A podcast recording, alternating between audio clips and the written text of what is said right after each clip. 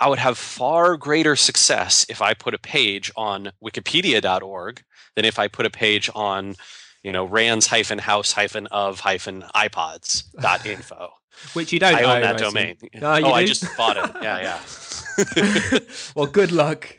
yeah, right. Coming to you in your speakers from Dubai to all around the globe. This is James Reynolds Traffic Jam Podcast. Five, four, three, two, one.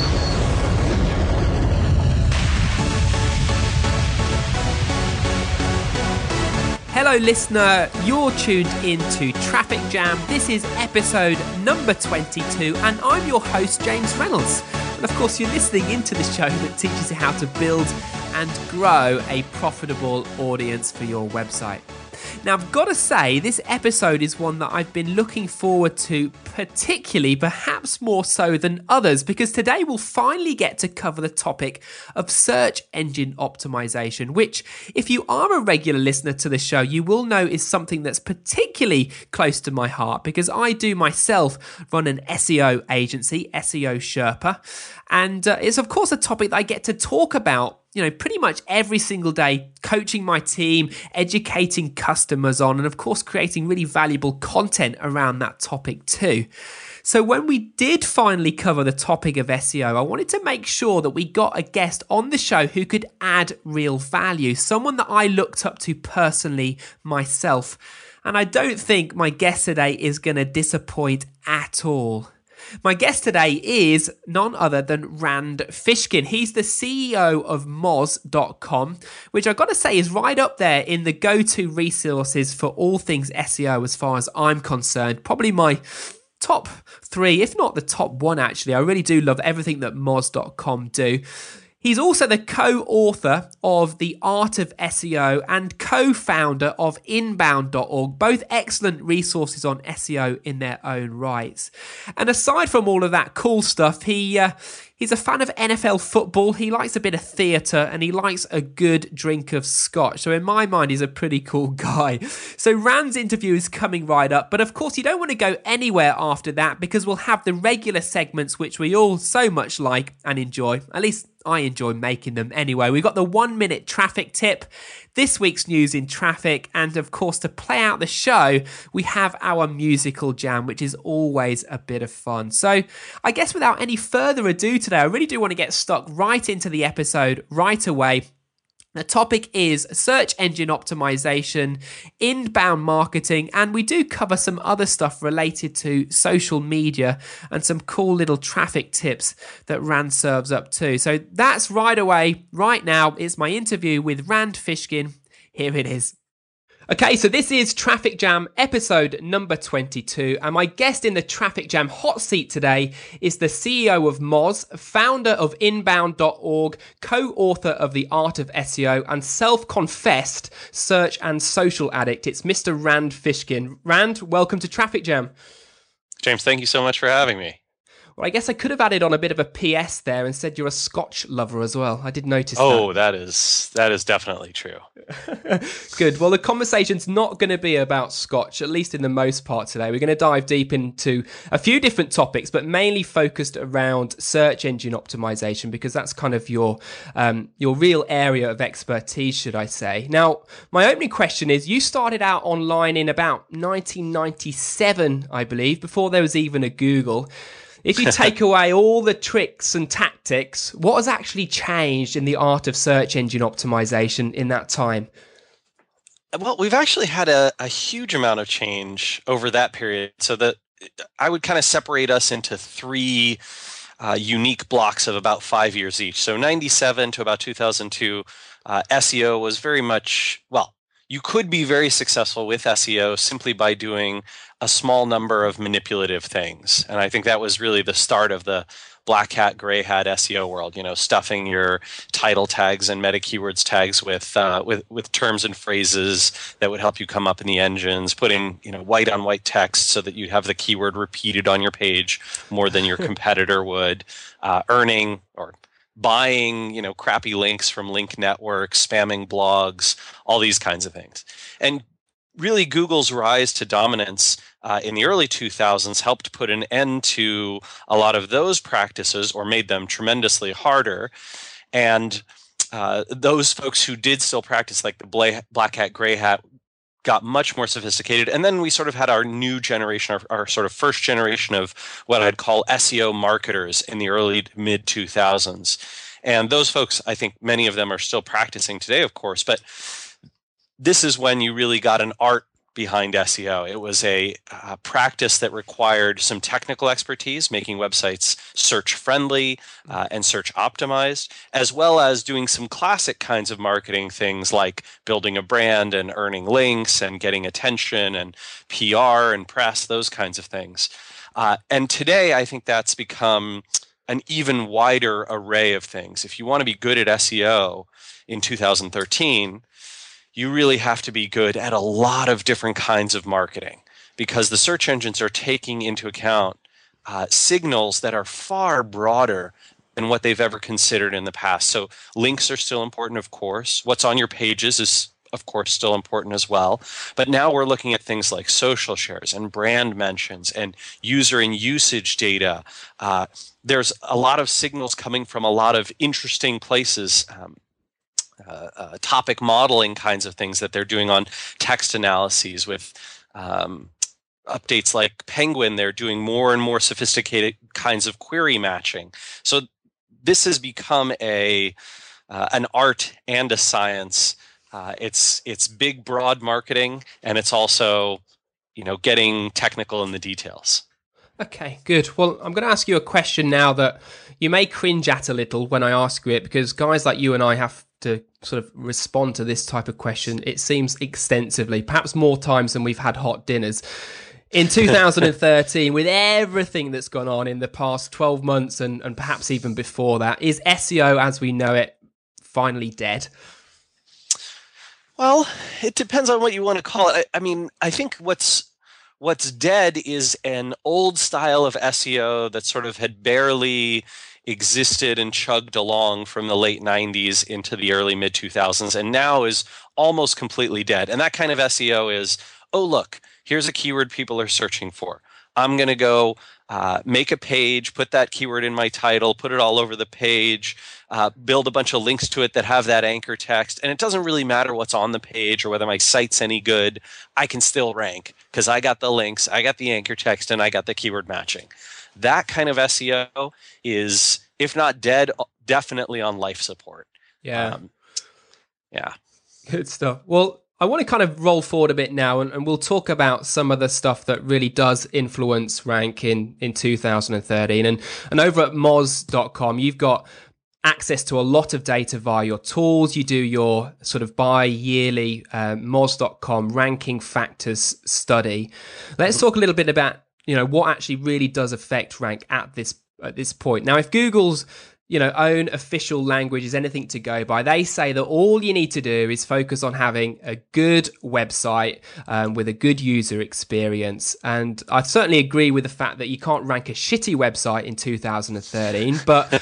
Does it really? I mean, is it really that simple? I mean, is that really where the focus should be? it's it's not that simple, um, and I think I think Google's advice is actually kind of poor on that front. Like many things in the world of marketing or in, in the world of building a great business, it's complicated. There's a lot of nuance and there's a lot of shades of gray. And so one of the things, James, and this is, you know, I think this is an important distinction. What I don't want to say is uh, I or any other expert in the SEO field knows all of the things that Google uses, or even most of the things that Google actually uses in their ranking algorithm to determine who should rank higher than uh, you know somebody else. However, yeah. what we do know a lot about is the features and factors that predict that that on average a site that performs above other sites or a page that performs above other pages what are the features that that, that, that or page has? And we can tell you that from looking at uh, lots of broad correlation studies, from seeing you know firsthand experience of uh, earning particular kinds of signals and seeing sites go above them. Of course, in our ranking factors, uh, the biennial one that you mentioned, we also do a, sur- a, survey of a large number of professional SEOs and we aggregate their opinions. And that's where a lot of this data comes from. So today, if you go and search Google for ranking factors, you'll find this big list and you can go check that out uh, at your leisure. But essentially, we're talking about a few big categories that yeah. most of the elements fall under.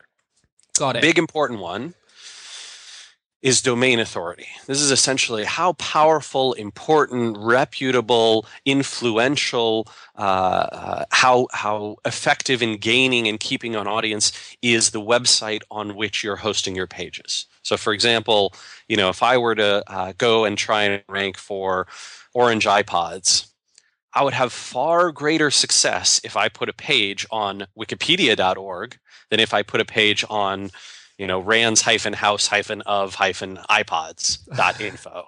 Which you don't I own, that domain. No, oh, I just bought it. Yeah, yeah. well, good luck. yeah, right. Yeah, so, and and this is because Wikipedia has all of these signals, right? It has all of these signals that Google has seen over time. They've seen lots of people uh, clicking on those pages and going to that site using it. Remember, they have access to Google Chrome, which is uh, tied for the, the number one most popular browser. They have um, toolbar data. They have data from Google Analytics, uh, aggregated data from Google Analytics. They have data from providing Wi Fi and internet service.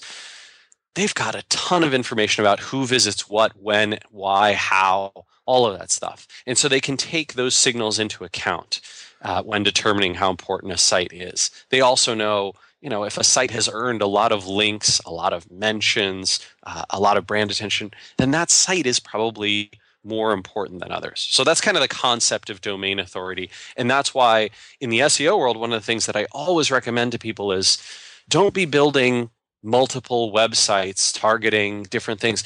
Build a brand yeah. Build a business with a brand that people know and like that has a positive association. Build it on one website. Keep all of your content on that one website if you possibly can.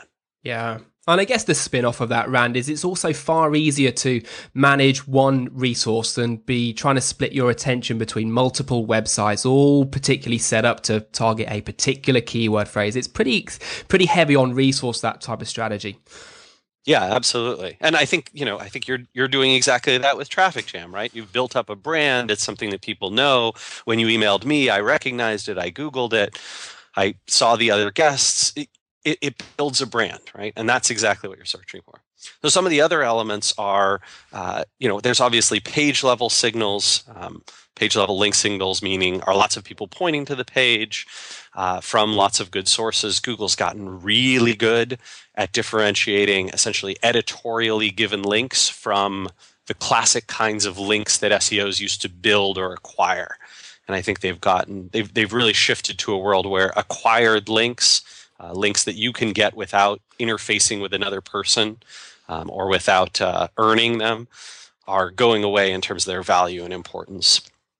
Uh, they look at they do look at things like anchor text, what do the links say, but they're also looking at things like surrounding text and the context of the page that a link is on. And we've seen some pretty interesting rankings where, you know, something will be ranking well for a keyword. It has virtually no anchor text, and you go and look, and a lot of the pages that link to it happen to mention or be about that term or phrase. So that's a contextual matching on Google's part. And then there's uh, social shares, user and usage data, um, and a, a, number of other uh, technical things. Obviously, keyword matching on the page is yep. still relatively important too. Good. Well, I guess we might just dig into a couple of those um, in sure. a moment or two. But just before we do that, I read a post recently where you likened link building to sex. Um, I'm not quite seeing the connection. Tell me more about that. yeah, I think that was an uh, offhanded relationship. Well, so let me put it a different way. It's very similar to dating, right? What you what you definitely don't want to do if you're trying to build a long-term positive relationship uh, with Google is to go and do the kinds of things that are uh, one-time paid activities. and this is true in dating as well, generally speaking, right? If you're seeking a long term positive relationship uh, with a man or a woman, you, you generally don't want to do one time paid kinds of activities. Yeah, got it. And you think this is a kind of a this is something that's underlying within the kind of SEO community at large that people are very much focused on this kind of transactional um, type SEO where they're just thinking about the actual tactical elements of building links as opposed to what you're you're speaking a lot more about and I'd certainly advocate about building up um, you know authority and a brand online. Yeah, actually I think you um, nailed it James the the term transactional SEO is precisely what I'd use to describe this. And I would say that is dying or dead. Yeah. Yeah. Let's talk a little bit about social signals, you know, the amounts of likes and shares and and how that influences rank. I think that came up reasonably highly within your Moz.com uh, report. And uh, you also made a comment recently about uh, Google Pluses having a, a significant in fact, uh, impact on PageRank passing or, or, something to that effect, which then got you into a little bit of an online squabble with Matt Cutts. Tell us a bit about what happened there. Sure, yeah. So uh, Cyrus Shepard, who's one of our uh, senior content editors at Moz, um, fantastic guy, really, really smart SEO.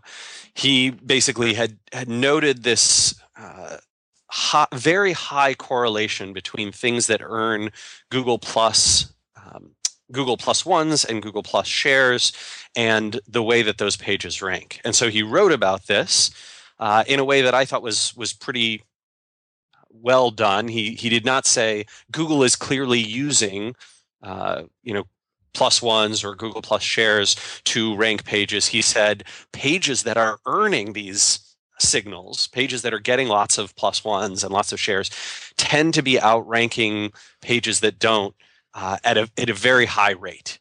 And Matt Cutts jumped on it and said his language was extremely careful. It was something to the effect of. Um, I'm not sure how best to debunk this. I think that was that was what he said. And then people came in and were like, "Well, wait, what is what do you mean? Do you mean this was a poorly done correlation study? Do you mean Google isn't directly using plus ones? Are they not using shares? I know that if they I know that if someone I follow on Google Plus plus one something, then it ranks higher for me. I yeah. know that if someone, you know, that personalization element is certainly there. Google shows you right in there, right? It'll say, you know, James Reynolds plus one this, and you follow him. Uh, so the clarity around what exactly was wrong is unknown at this point. I think I think you know Matt Cutts was essentially trying to say we don't directly use plus ones as a ranking signal in and of themselves exclusively. Yeah. And that actually you can sort of prove to yourself. And I think uh, Eric Enge and, and Mark Traphagen on Google Plus did a pretty good uh, experiment where they essentially said, hey, let's go take a page that's ranking, you know, on page two. Uh, we're going to point a bunch of, we're going to get a bunch of people to plus one that page, but not do anything else. No link building, no other kinds of things. Let's see what happens. Gosh, we replicated that experiment a few different times and no movement on any of those search results. It does look like, independent of everything else, Google plus ones exclusively are not a are not the kind of transactional tactic or transactional SEO that's mm. going to move the needle for you.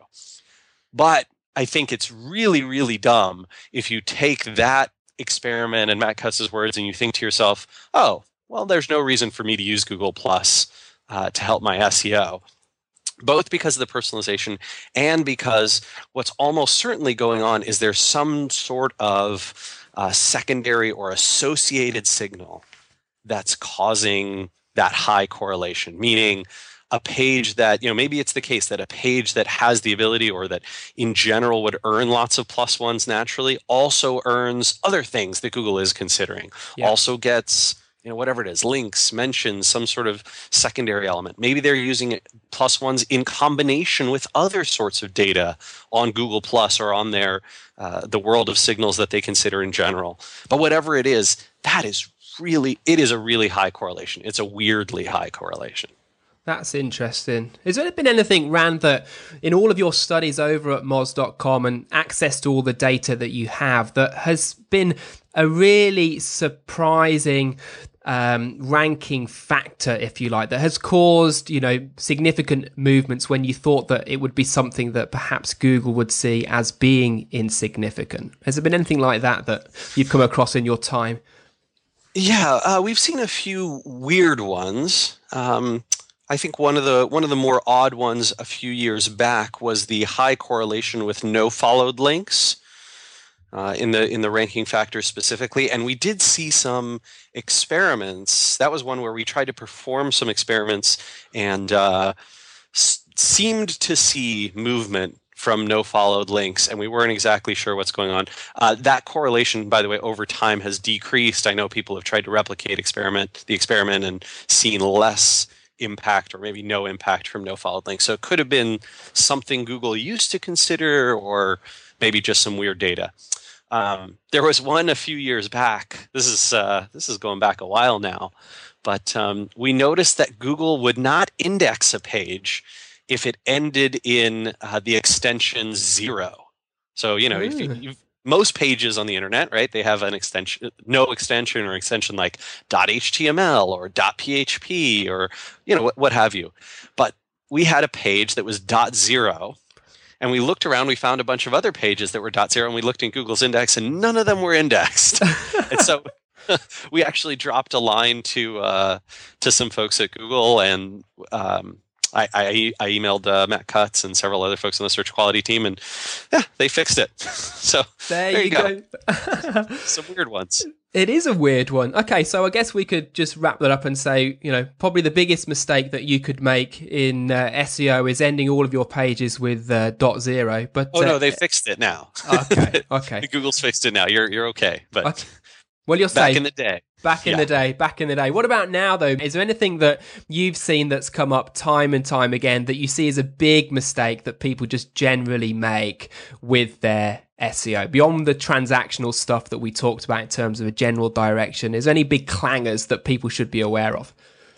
Uh, I have seen people do, and, and, this is really consistent. I don't know where it comes from, but I've seen a lot of people who target keywords. Right? They say, "Oh, I, you know, I want to rank for this orange iPod," and they do a lot of you know sort of the the ranking side of things right, and they get the user experience totally wrong. They don't think about, oh, well, people are, when people come to this page, what do they actually want? Not what's the content that's going to help me rank well, but what is a human being who clicks over from a search result looking for and what's going to help them discover that. And the problem is, this doesn't just hurt you from a conversion rate optimization standpoint, although of course it does. It also hurts you from a ranking standpoint. And the reason is, uh, Google does use, and, and they have talked about this, they do use uh, signals not directly like um, bounce rate, but something they kind of call pogo sticking, yep. which is essentially, you know, I perform a search for orange iPods, I click on your page, it loads for me, and I immediately click the back button because you didn't have what I want. And in, instead of performing a new search or um, you know going on to a different activity, I've gone back to Google. So now Google knows that I'm no longer on your page; I'm on theirs, and I click a different result, or I try and refine my search query, and that tells Google, "Hey, wait a minute. I know we've got a bunch of signals saying this page should rank, but the user data is telling us this is a crappy experience and yeah. maybe we shouldn't be we shouldn't be ranking this page. So that's one that I've just seen people get wrong time and time again. They're they're kind of good at the SEO side and then bad at delivering what people want. And I guess that's just inherent of people thinking about SEO purely as you know as a tool for for traffic rather than thinking what the end game actually is, and that would be some form of business metric, you know, a sign up, a sale, um, you know, a contact, whatever it would happen to be. It's that secondary action that you want people to take once they get to your website that ultimately is what really should be driving your SEO, right? Absolutely. I mean, why are you trying to get this traffic if not to help people accomplish some goal? Yeah, got it, got it. Well, Rand, let's turn our attention and conversation to Moz.com. Um, you're a company that primarily offers content and tools that kind of geared towards inbound marketing. What are some of the most effective marketing channels that you're using in your own business right now? Sure. So uh, SEO actually is a is a very big one for us. Uh, social media has been huge. So Google Plus, uh, LinkedIn uh, Twitter and Facebook. Uh, Facebook actually has gotten more, sort of more effective over the years for us, which is interesting because I always think of Facebook as being a very uh, consumer focused network Yeah. and not very B2B. And I always think, "Oh, gosh, who's going to share a Moz post, you know, with their friends and family on Facebook? Um, but it does, it has been happening. So I think people are using it more and more as a as a personal network. Um, we actually have a lot of success on the paid media side with retargeting and remarketing. So essentially, you know, you come visit Moz through one of those channels, search or social. You visit us for our content. Maybe you, you know, you type it in. You check out our community, and then we drop a, uh, you know, essentially a cookie that says, "Hey, this person is has visited Moz." Particularly, we're going to drop that cookie if you go and uh, check out our product section, take the tour of Moz Analytics, and then as you're surfing around the rest of the web, you know, you, we'll have kind of those uh, those display ads. Uh, a lot of them featuring Roger Mozbot, our robot, kind of popping up all over, and it's funny to see you know people on Twitter or people commenting on the blog or those kinds of things like, oh, "Hey, I visited your website, and now Roger's following me around like a lost puppy." and that's uh, that's actually been a, a quite an effective uh, channel on the paid side. I, I, I do urge folks to check out remarketing. I think it's a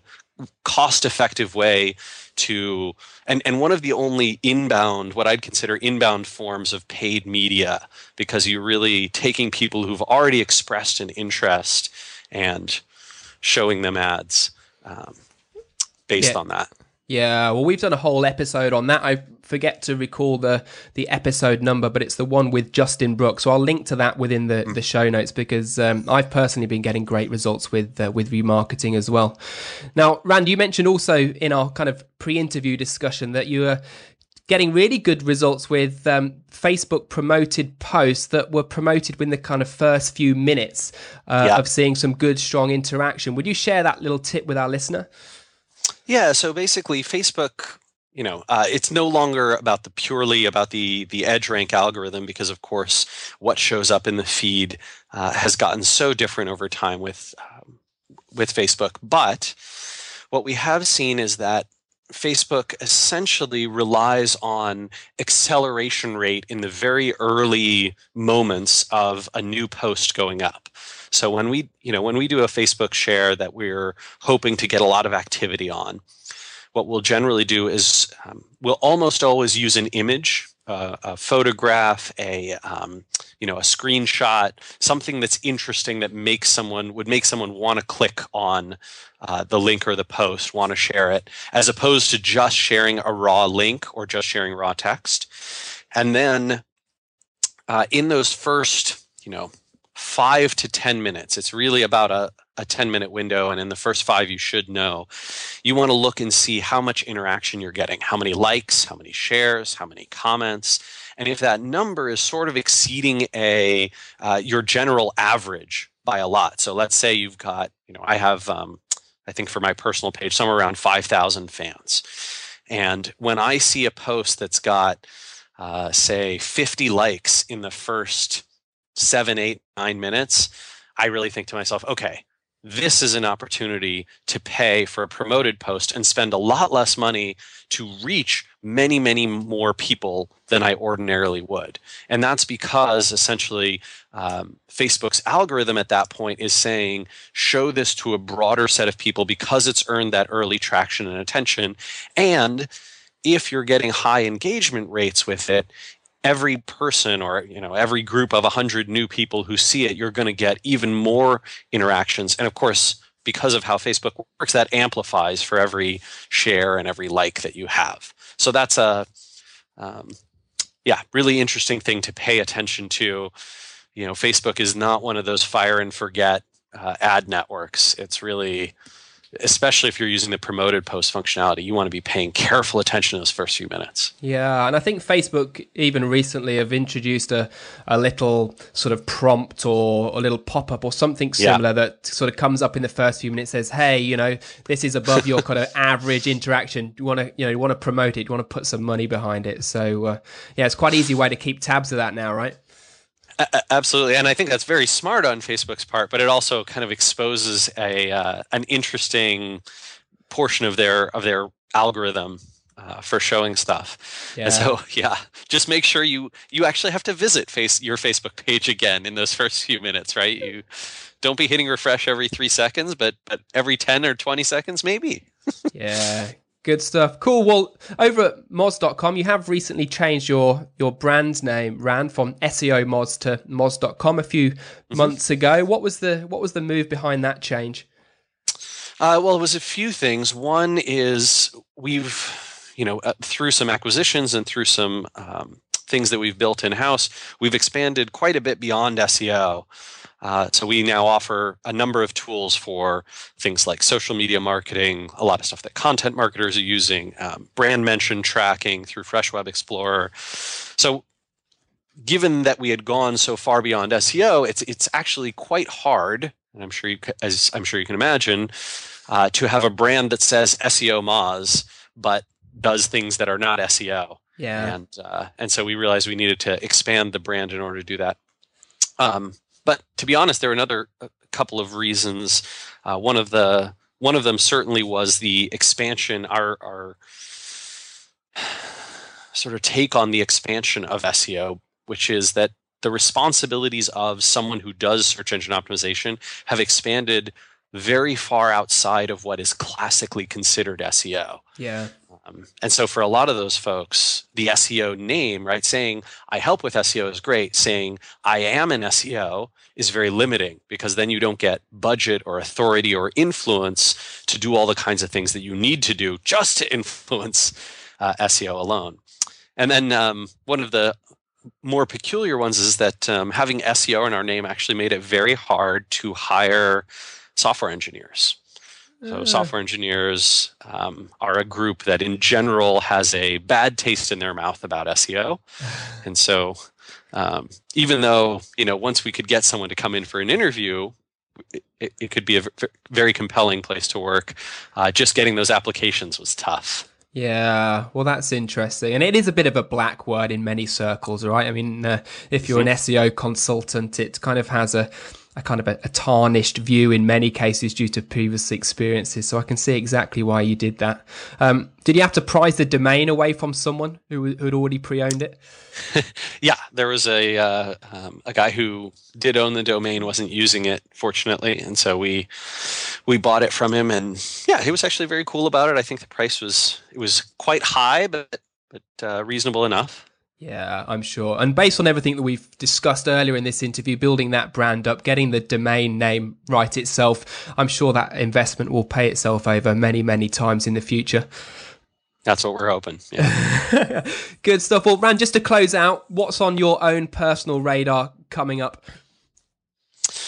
Gosh, I am. I'm seeing more and more this uh, the trend in the world of content marketing, helping to drive a lot of attention and awareness back to SEO. It's kind of weird now that content marketing has become um, such a buzzword and such a, a big practice in the industry, like social media marketing was a few years ago. Uh, the overlap with SEO from a content marketing perspective is even higher. And so we're seeing a lot of renewed interest on that front. Um, I'm also on the you know on the transactional SEO side. Many folks use uh, and have used for years a strategy that is very reliant on guest blogging.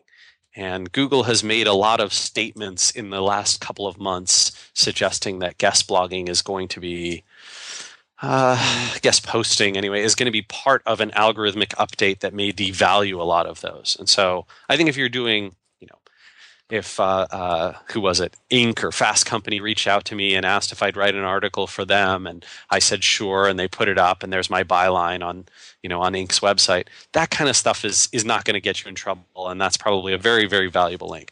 But if you're posting on, you know, hundreds, thousands of uh, of sites with mediocre to crappy content, stuff that you've copied from everywhere, stuff that no one actually cares about or reads, just to earn a link back, I'm guessing Google's going to find a way to devalue uh, those links and that influence in, in a near term algorithmic update. Yeah, and I think you did a Whiteboard Friday update on this not too long ago, right? Rand, would I be correct in saying? Or at least you, Yeah, you I did. covered it. I did write a little bit about uh, guest posting, uh, or film a little bit about guest posting, maybe a few months ago. Yeah, that's what I thought. Good. Well, I'll dig those links out and I'll make sure that they're included in the show notes for today's episode. Rand, other than moz.com and your own um, blog section within moz.com, is there anywhere else that I should send our listener off to as a result of uh, hearing you today? Well, if you're particularly passionate about uh, Twitter, I, I, do spend a lot of time there and I'm at, at Randfish. There you go. Well, all of that will be included in the show notes. So, Rand, thank you so much for coming on and, and sharing your um, your marketing advice, all about SEO and, uh, and and depths further than that today on Traffic Jam. You too, James. Thank you so much.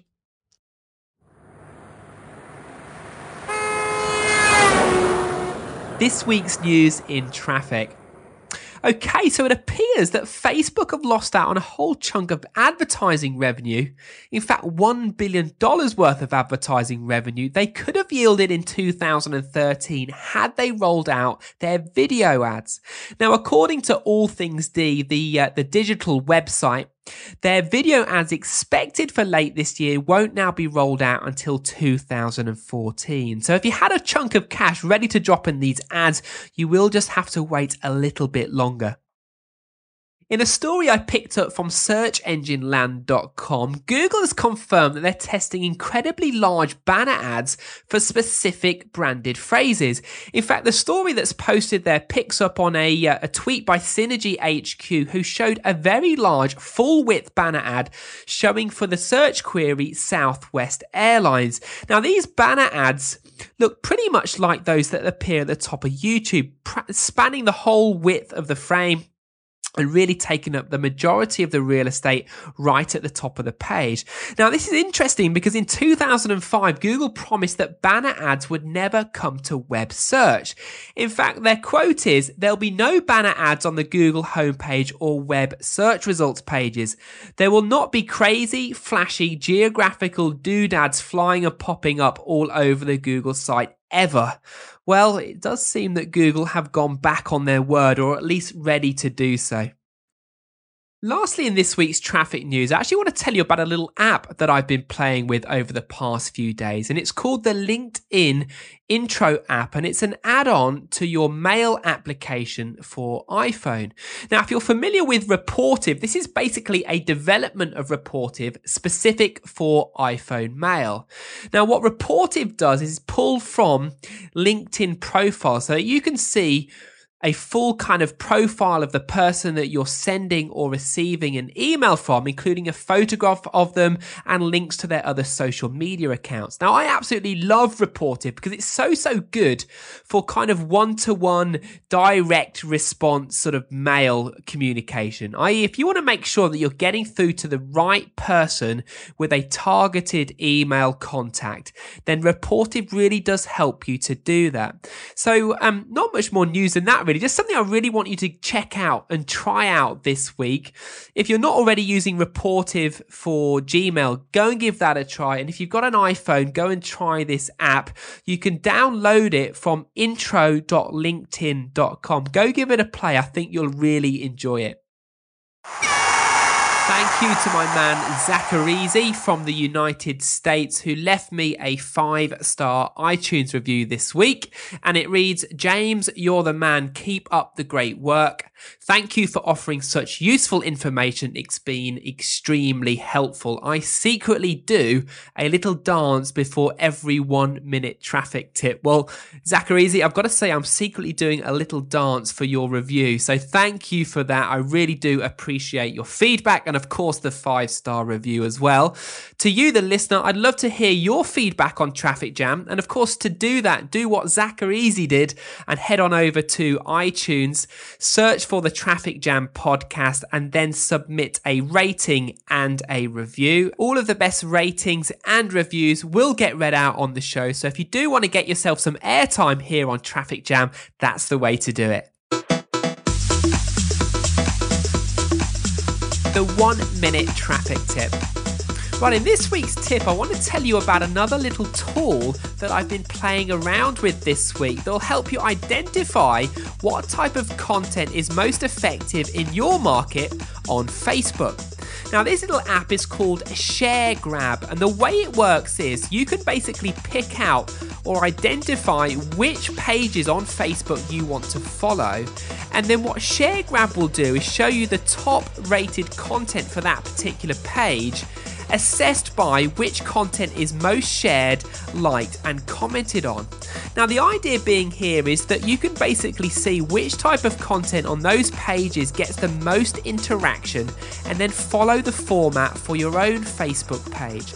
Now, I've started to follow a few pages in my market already, and I've got some great ideas for really good shareable content for my own page. Now, the thing I like most about this tool is the fact that it is free. So I'm going to encourage you to go check it out for yourself. You can get it from sharegrab.com. And once you've given it a little test drive, head back on over to trafficjamcast.com, find episode 22, and then post on the page your experience with it. I really would love to get your feedback. It's something that I've been getting a lot out of this week, and I'm sure you will too. Okay, so that rounds out episode number 22 of Traffic Jam. I'll be back with episode 23 next week for a discussion with Amy Porterfield all about Facebook traffic. So stay tuned for that one.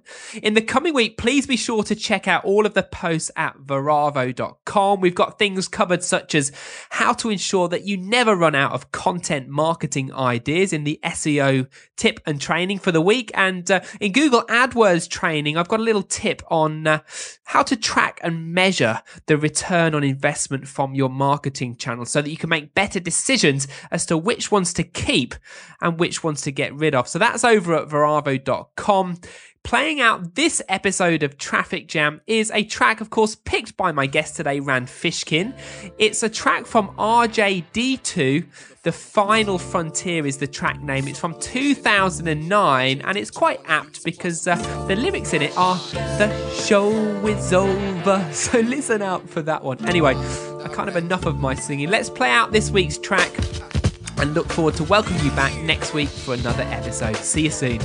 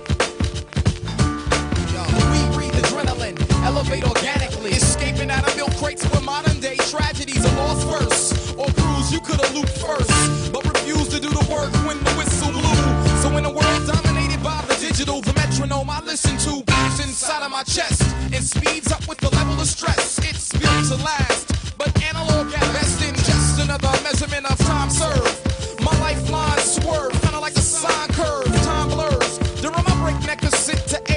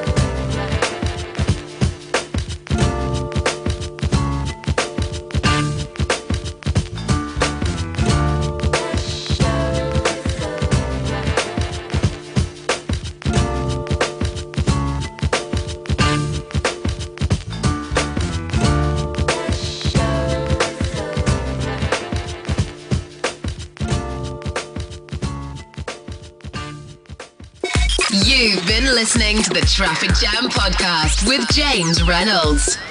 To know more about this program and to subscribe for future episodes, check out the website trafficjamcast.com.